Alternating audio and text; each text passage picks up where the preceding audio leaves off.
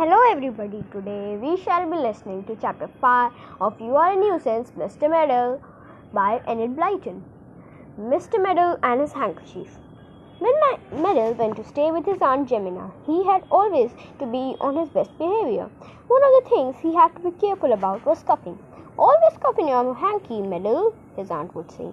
Decent people always do, nasty people don't. Oh, said Meadow, thinking that his aunt must often have thought him as a nasty person. Well, I'll try, Aunt Jemima, but I haven't always a hanky with me. Well, you must put a hanky in your pocket every morning, said his aunt.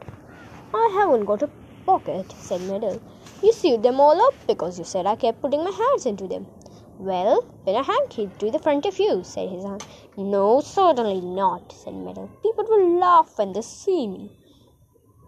When well, put your hanky into the top of your socks then, or down your neck, anywhere. You can get it if you feel you are going to cough, said his aunt.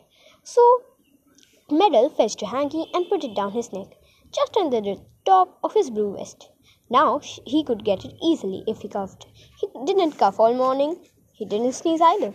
That afternoon, his Aunt Jemima said, Meadow, I'm going out to a meeting this afternoon.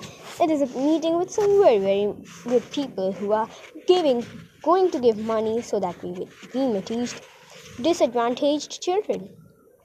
Now, you just show what nice manners you have.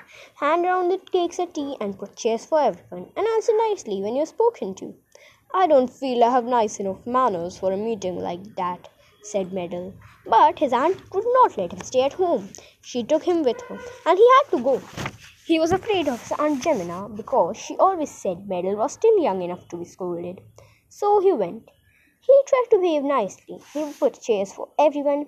He looked at the cakes on the tea table and decided that he would hand a few to himself as well as to other people. He answered very nicely when he was spoken to. Now, this a very nicely behaved nephew of yours, everybody said to Aunt Jemima.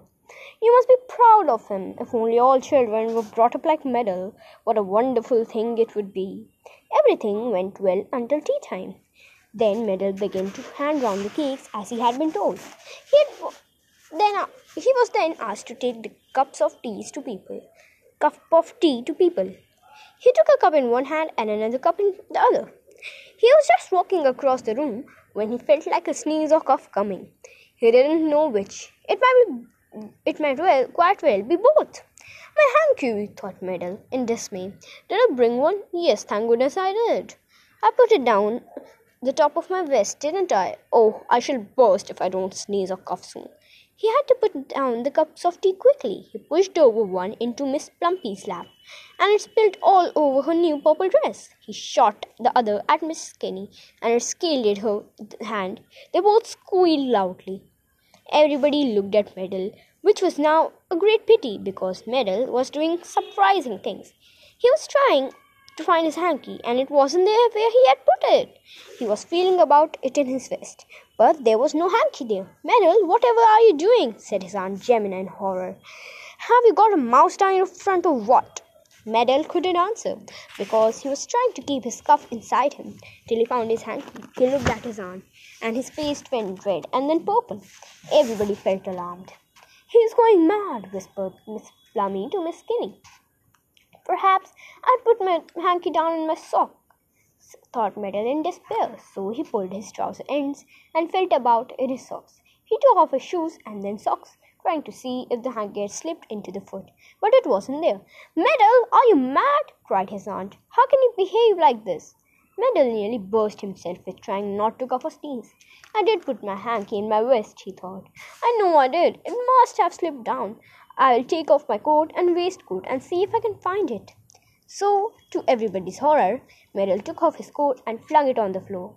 Then he took off his waistcoat and that went on the floor too. Poor creature! He is quite mad, said everyone. And they looked with pity at Meadow's aunt, who was now red in the face and felt almost most ashamed of Meadow. This is not the time to undress, Meadow, she said very sharply. Meadow was uh, angry.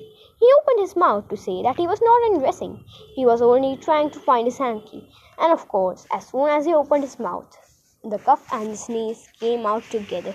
Oh, Whoosh! Everybody jumped. Meadow suddenly beamed with delight. Here's my hanky, he said, and he waved it in the air. It was at the bottom of my vest instead of the top. Go to the kitchen, said his aunt angrily. You're not fit to be here with us. You need little you need to be taught little more manners. You need to be taught more manners than little children. I'm really ashamed of you, Meadow.